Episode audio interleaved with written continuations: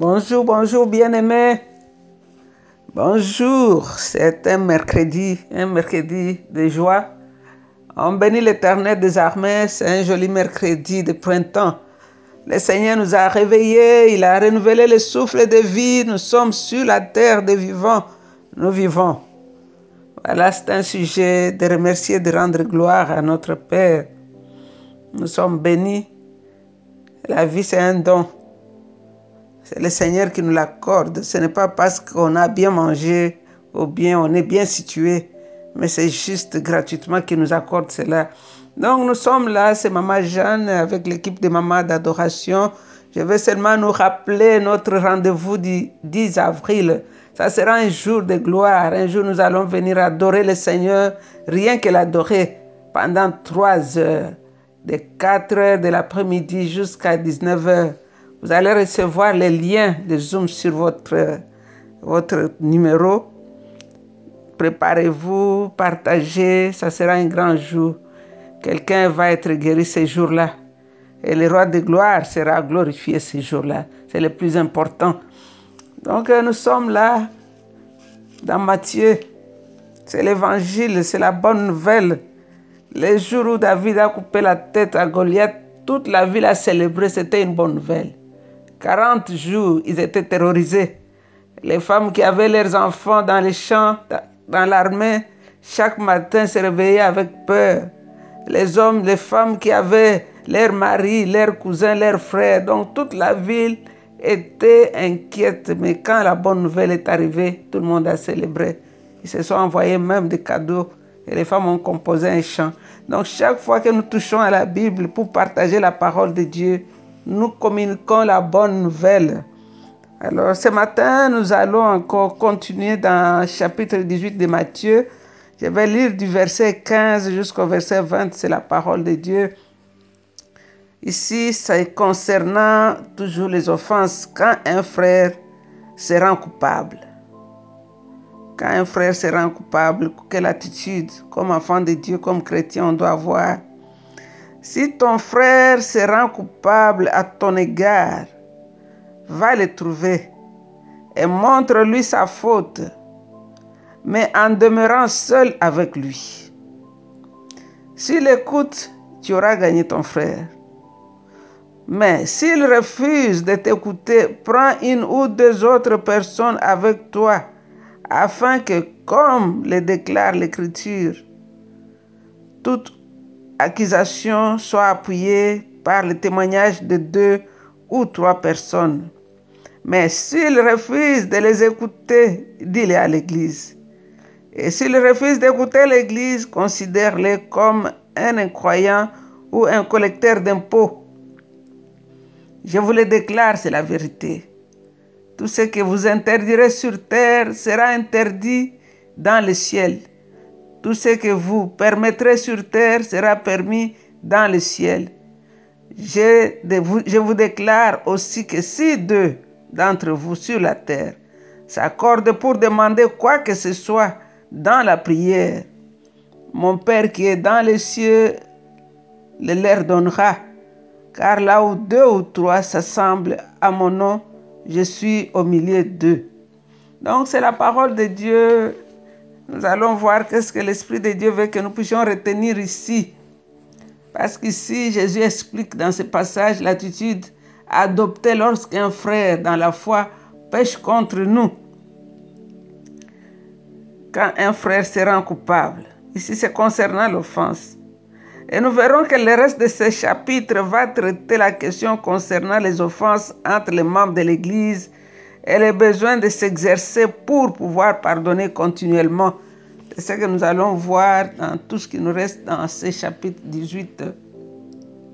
Parce qu'ici, le Seigneur nous montre trois attitudes qu'on doit éviter pour un frère qui pêche contre nous. Premièrement, ne l'abordons pas avec colère, car nous ne pourrons pas convaincre notre prochain si nous entretenons un tel sentiment. Deuxièmement, ne gardons pas l'amertume, dans nos cœurs, mais parlons ouvertement avec notre frère du tort qui nous a causé.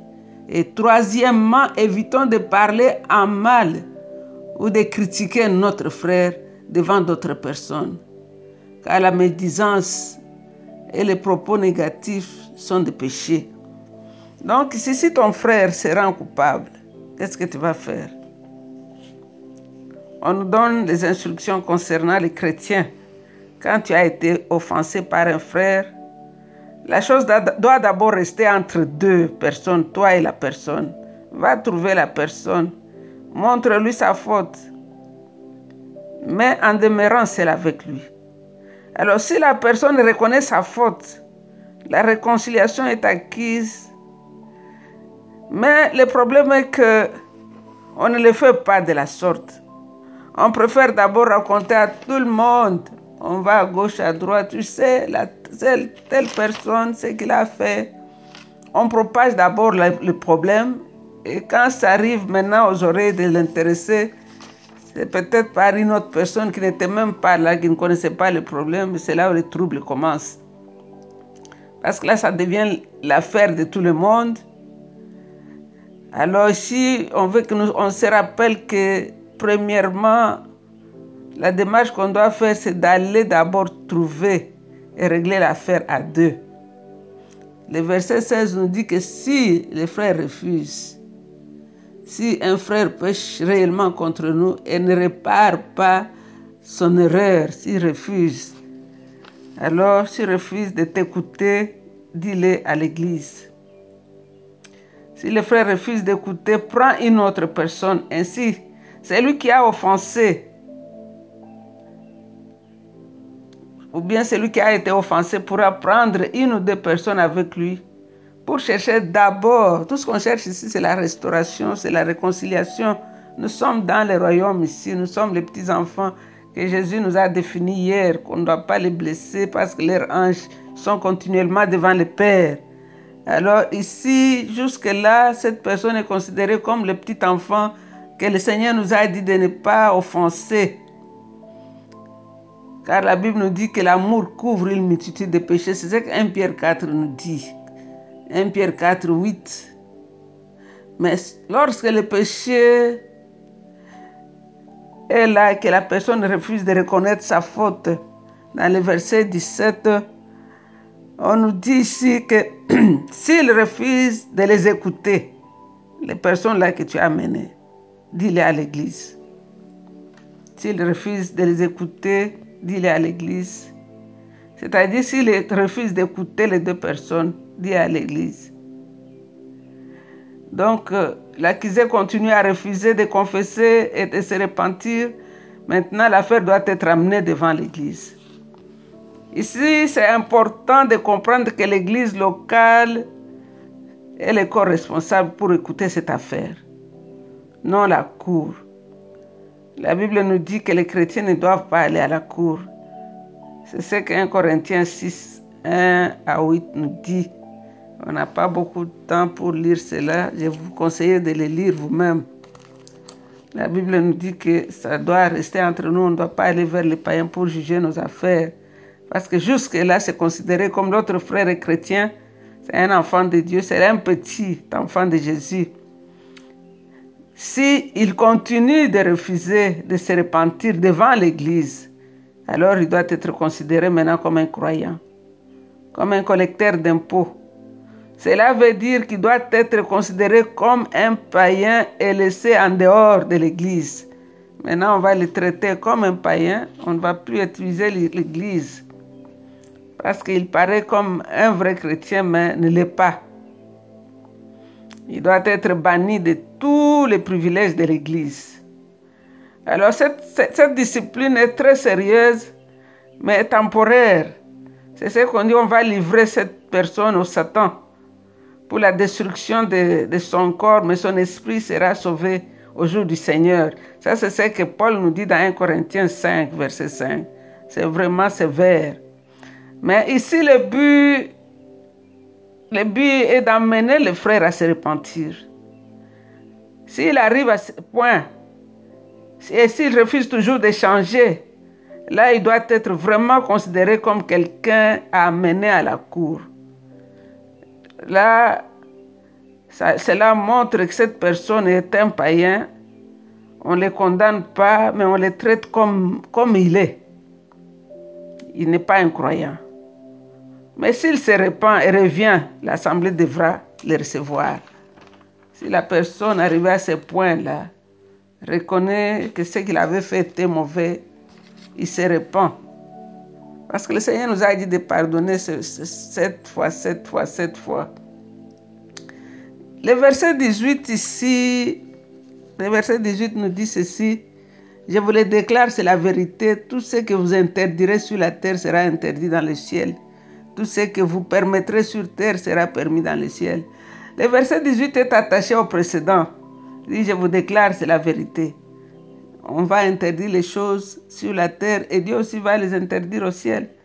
Donc, c'est-à-dire, c'est une assemblée qui vit une vie de prière et qui est obéissante à la parole de Dieu.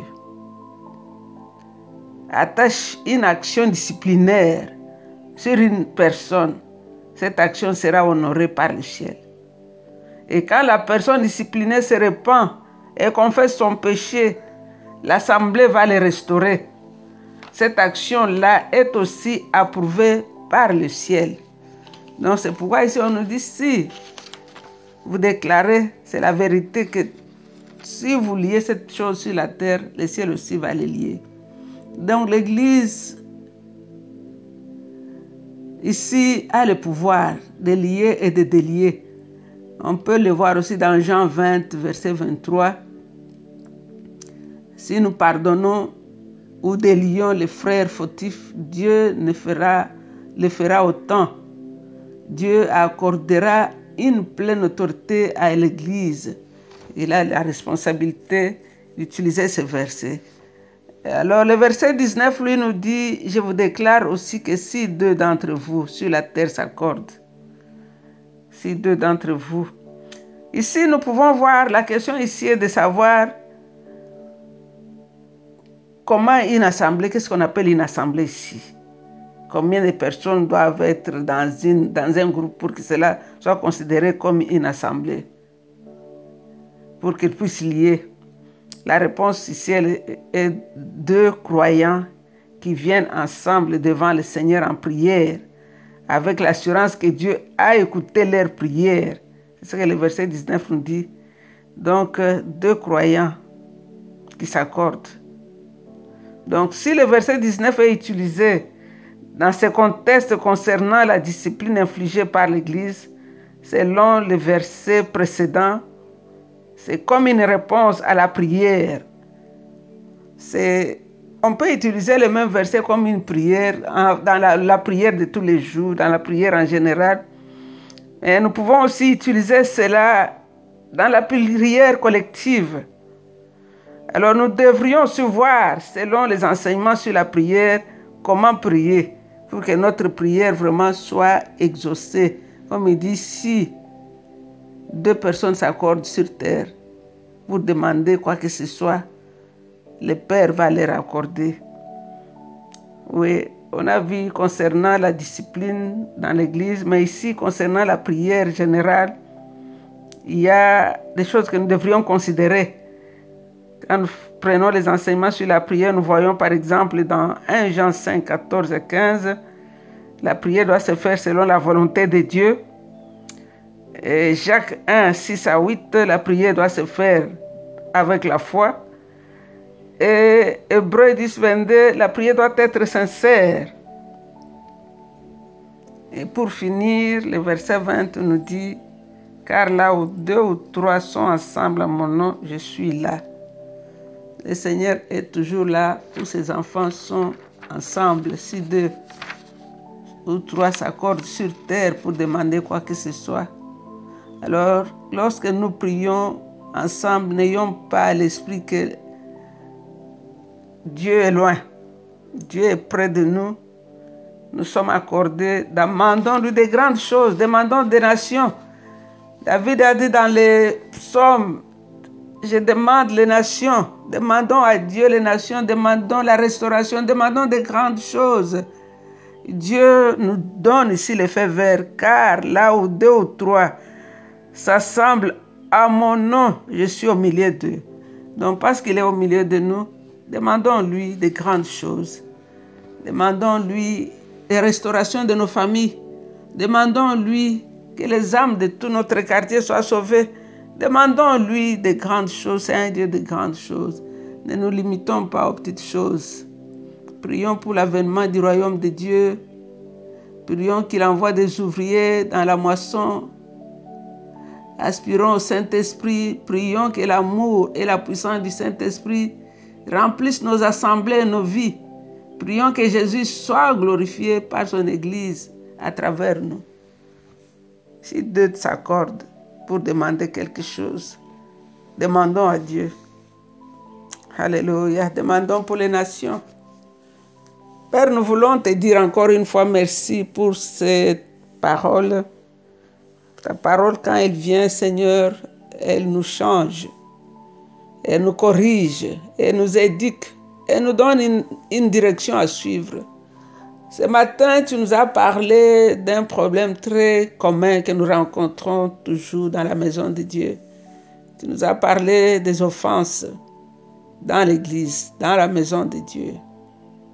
Et quelle attitude nous devrions prendre. Parfois, Père, c'est fort, c'est pourquoi nous voulons te dire de nous équiper. Cher Saint-Esprit, nous avons besoin de toi. Nous avons besoin de toi, Seigneur, pour pardonner la personne qui nous a offensés, qui refuse de reconnaître sa faute et qui continue à nous offenser. Nous avons besoin de toi, Seigneur, pour pardonner à ces frères-là, à ces sœurs-là, ces maris chrétiens qui a abandonné sa femme pour prendre quelqu'un d'autre dans l'église.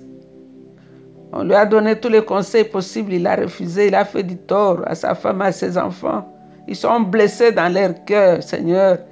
Et tous les jours, ils voient cet homme avec cette femme-là dans l'église. Oh Dieu, donne-nous la force de pardonner de pardonner cette personne, Seigneur, qui m'a trahi, qui a pris mon argent, qui ne veut pas me rembourser, mais qui est tout le temps là dans l'église. Et quand je les vois, mon cœur est blessé. Donne-moi la force de pardonner cette personne-là aussi. De pardonner cette personne qui a fait cette chose. Chaque fois que j'y pense, j'ai mal. Seigneur, je te demande de pardonner, de me donner la force de pardonner, car c'est la volonté, c'est ta volonté que je pardonne.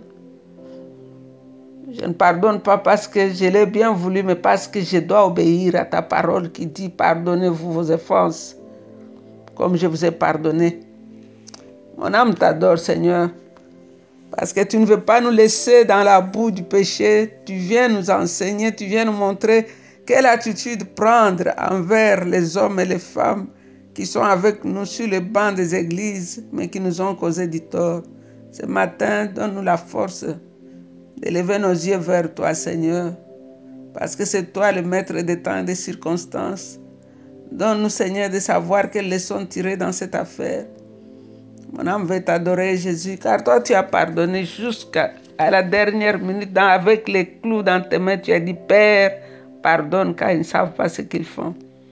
Tu n'as pas considéré ta douleur, tu n'as pas considéré le mépris, tu n'as pas considéré les rejets. Les gens même que tu avais nourris, c'est eux-mêmes qui criaient crucifie-les. Mais tu as continué à les pardonner. Laisse que l'esprit de pardon nous envahisse aujourd'hui pour pardonner ceux qui nous ont fait du tort, ceux qui nous ont fait du mal, ceux qui ont détruit nos foyers? Seigneur, donne-nous la force de pardonner. Tu es Dieu. Tu envoies cette parole pour nous guérir. Mon âme t'adore, Jésus. Toi, le commencement et la fin de toutes choses.